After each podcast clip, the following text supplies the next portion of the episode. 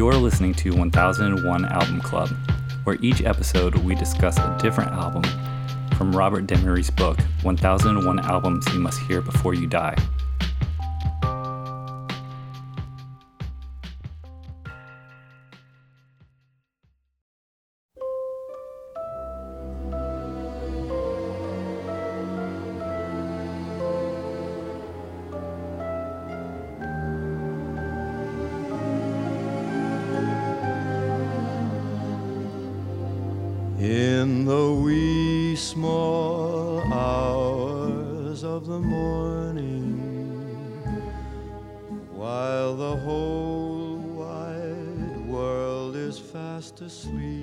Wee Small Hours is the ninth studio album by vocalist Frank Sinatra. It was released in April 1955 on Capitol Records, produced by Voyle Gilmore, with arrangements by Nelson Riddle.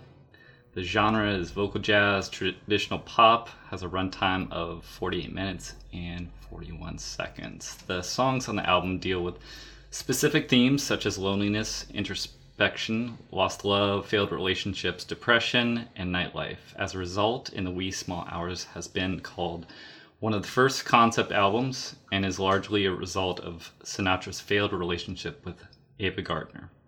They often referred to the album as the Ava album. The album shows a more vulnerable Sinatra.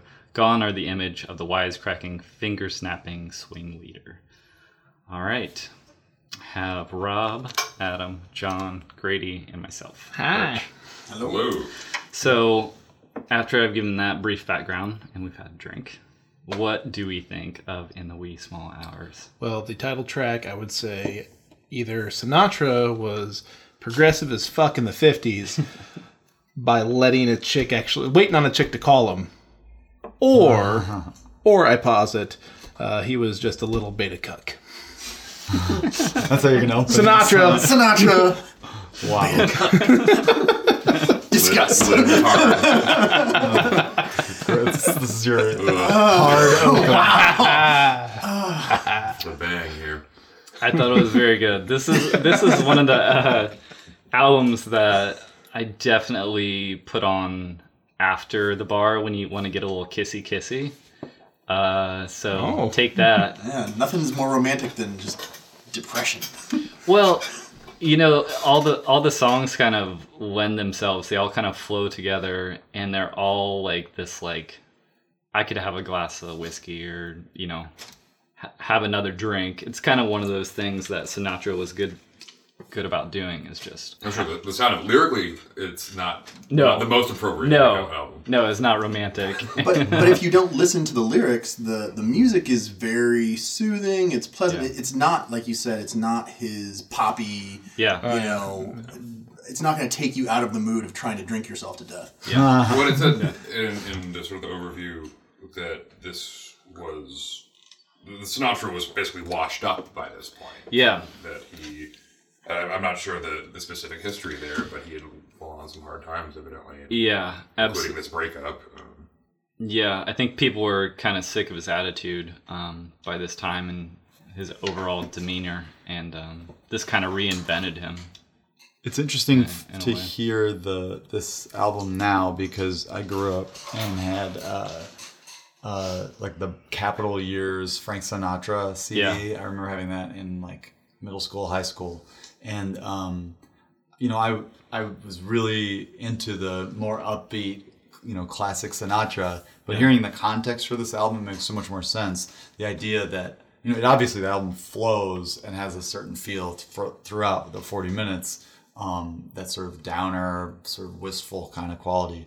But um, I thought it was just, it's funny because like I remember some of these tracks being on uh, that CD and I would skip them because I thought they were like, Yeah, they were just sort of like, I don't know about this one. which is funny because this is an entire album of those Which is- exact songs. Right, and I felt kind of conflicted because I f- to me it felt like one of those records that I think the opening track is very strong. I didn't feel like anything got close to it, um, and I I felt like uh, it's the kind of record that you definitely have to be in the mood for. And uh, I think like end of the night makes sense. You know, I listened to it in the morning actually. Yeah. For right when I woke up, just because I thought, oh, that might be kind of cool. Yeah. And I wasn't. It wasn't the right time to listen to it. Yeah, So I thought that was kind of interesting. not gonna get you going. Had I discovered this record earlier, like right before my first big breakup, oh my god! Like Yeah. I, I would have been wearing a fedora and just like you know, Yeah, hanging, sadly. sadly wearing a fedora somewhere, like listening to down tempo jazz. Yeah. just really into it. Now I.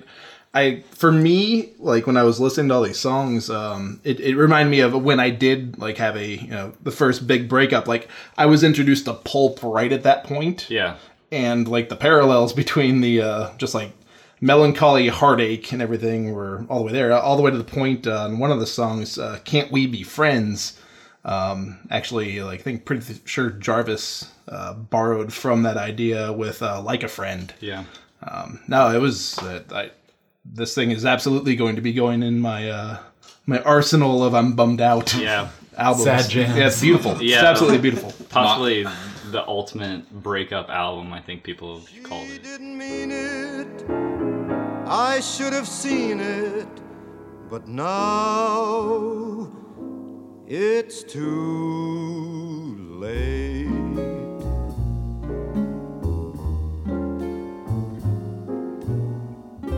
I thought I'd found the girl of my dreams.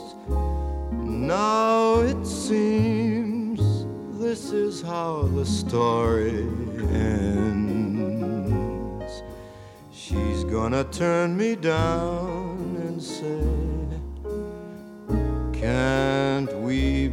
friends?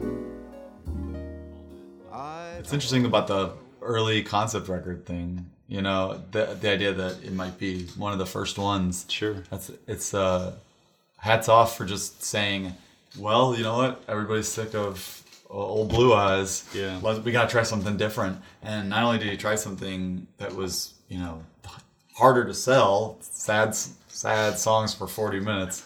Um I mean, it it sounds good. His voice sounds great. I thought the mic selection for this record from the moment that you hear his voice, just it's a really crisp condenser sound. Just, his voice just sounds great. Yeah. it kind of makes me wish I hadn't quit smoking. Uh-huh. I would have would have smoked about two packs listening to this fucking record. It's that good. So the album was actually issued issued on two 10-inch LP records, as well as minutes, one, yeah. yeah. as well as one 12-inch record, and then it was also issued on four four song 45 RPM records in these solid cardboard sleeves. They weren't just the paper covered like Yeah. 45. So I thought that was crazy having three formats. The options. So yeah, whoever's a collector can go go get all those different um pressings. different pressings. So, so there's, I mean, in terms of the, the potential for groundbreaking, you know, again, in terms of a concept album, said there's something about him working with a younger arranger um, for for some of the stuff around this time. But what were the other sort of crooners at the time singing about? I mean, there, there certainly were.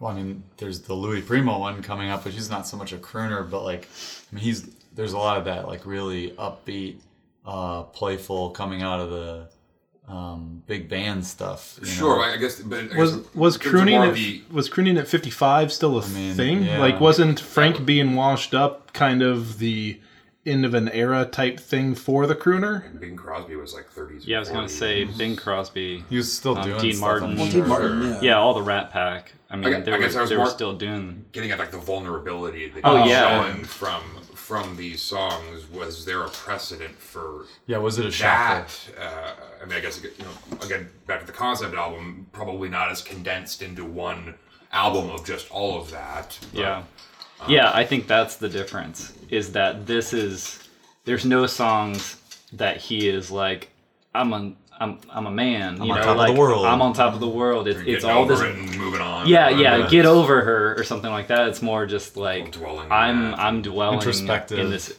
this uh I'm in this sad state that I can't break or whatever. Yeah, I mean, and it seems sort of where these this entire list starts is kind of arbitrary, just in the middle of the 1950s. But you know, if this is indeed you know this sort of groundbreaking in terms of him bucking all these trends and and producing this this type of a concept album, then I can I totally see why it's it's sort of starting the whole the whole list off. And even beyond that, it sort of touches like beyond just being a concept record.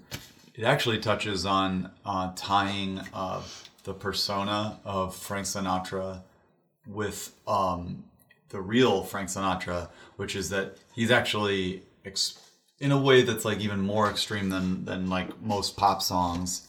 He's sort of letting you know where he is in life and being open about it, which is kind of which is kind of interesting. I mean, it's it's that idea that like this is like he's letting you in on something, and like this is a guy that for however long had been uh, swinging and being, he was on top of the world, and now he's saying like, uh, you know, my world's a little dark. It's a little reality TV.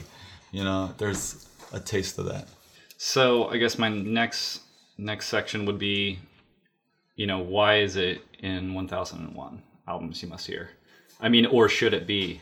Uh, it, it, Is it, it a classic? it blew me away. I, I had never heard anything like from Frank Sinatra like this, and I hadn't I hadn't heard just a like full on like pouring out of you know the soul kind of thing. Uh, I guess I was asking earlier was uh, like th- these aren't torch songs.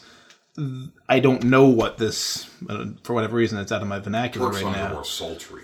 Uh, It's just like you know, oh, I'm pining after you. It's a torch. Like I'm, I'm holding the torch for you. I don't know what this is in that thing, but like I I'd never heard Regret anything. song. Right. Yeah. You're saying he he goes he's going beyond like the torch song. Like he's not necessarily wanting the girl back. He, He's like wallowing. I think yeah, it's a It, it's a it wallowing feels song. more like like wallowing and you know no you you might want it but you it's never gonna happen and you you know it's kind of dealing with that I guess I don't know um, but no I I th- this blew me away I'd absolutely put in a a list of a thousand and one albums yes you should listen to this record If we want a definition of torch songs, uh, I guess I was wrong. It's a sentimental love song where there's some lament or unrequited or lost love involved. So maybe this fits right in. But I think Rob's right. There's an element beyond unrequited where it's Sure. where it's you're just not getting it. It's just not going to happen. Just, You know? It. just, It just- just emo as fuck. Yeah, it's, it's first- Frank's emo album. bangs all the way down in front of the eyes I mean, the cover he's looking Yeah. pretty. Yeah. Does does anybody else think the cover is pretty spot on for this album? Absolutely. I mean, That's Yes. great. so good. It's like the this vignette of him, blue in the in the. He's got a cigarette I want to be smoking a cigarette on that same street on corner the street. like, yeah, three in the street corner. Yeah, it's it's pic, picture perfect. I I would yeah. It's definitely in my. I mean, it's in my regular bag. Um, being kind of an old school lover, but That I was would absolutely. my first uh, exposure to this album, and uh, Yeah. it's, it's beautiful and haunting. I dim all the lights and I sink in my chair. The smoke from my cigarette climbs through the air. The walls of my room fade away in the blue, and I'm deep in a dream of you. Any other observations, weird stuff that we think about Frank? I was talking to Rob earlier about Frank's later album, which is like the past, present, and future album. Have you ever guys have you ever heard of this? My wife Anne, she tipped me off to a podcast where they talk about this album because it never gets brought up. It's a weird album. It's a concept album about the past, the present, and the future. The past is all these like old standards um, that he's he's doing the sort of swinging uh, standards. The present is a more you know late in his career kind of uh, style songs. He's doing more vocal. It's not so swing, you know. Uh, and then the future is this crazy, crazy concept album about people living in the future and like just goes off the rails. And there's, a, I think there's like a 12 minute song and there's all this craziness that that happens, and it's it's completely cool to listen to and like When take in. Uh, I'll look it up, but uh, it's just it's nuts. It's it's so weird that he did it and then it came out and everybody was like, "Yeah, this is fine," but never like no one like has really dives into it and Yeah. explores what's going on there. Don't fall asleep smoking cigarettes like Frank Sinatra. It's not. Uh, I tartar. do appreciate how surprised he makes his voice sound in the song when he realizes he's like, Oh, crap, my finger." Because you know the songs are all kind of you know somnolescent. You know you're getting Yeah. into the mood, you're drinking, you're falling asleep with a cigarette, and then all of a sudden you're like, oh god, my hand's on fire. Burn my house up. So it came out in uh, trilogy. Past, Present, Future is a 1980 album by Frank Sinatra. First album in six years. Um, but yeah, it's it's crazy. It's a crazy album. Let's just listen to a track of that. Yeah. This is the Future future, section, one. yeah. Future is. Like what? What are the arrangements like? Is it?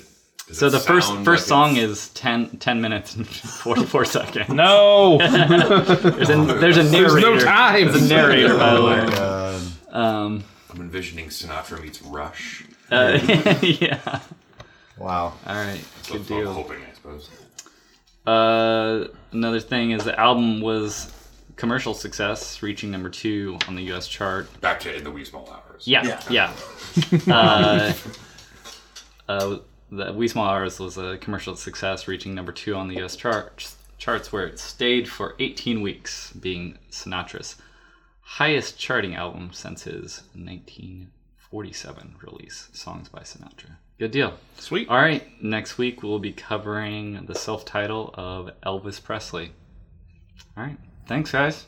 That's the time you miss her most.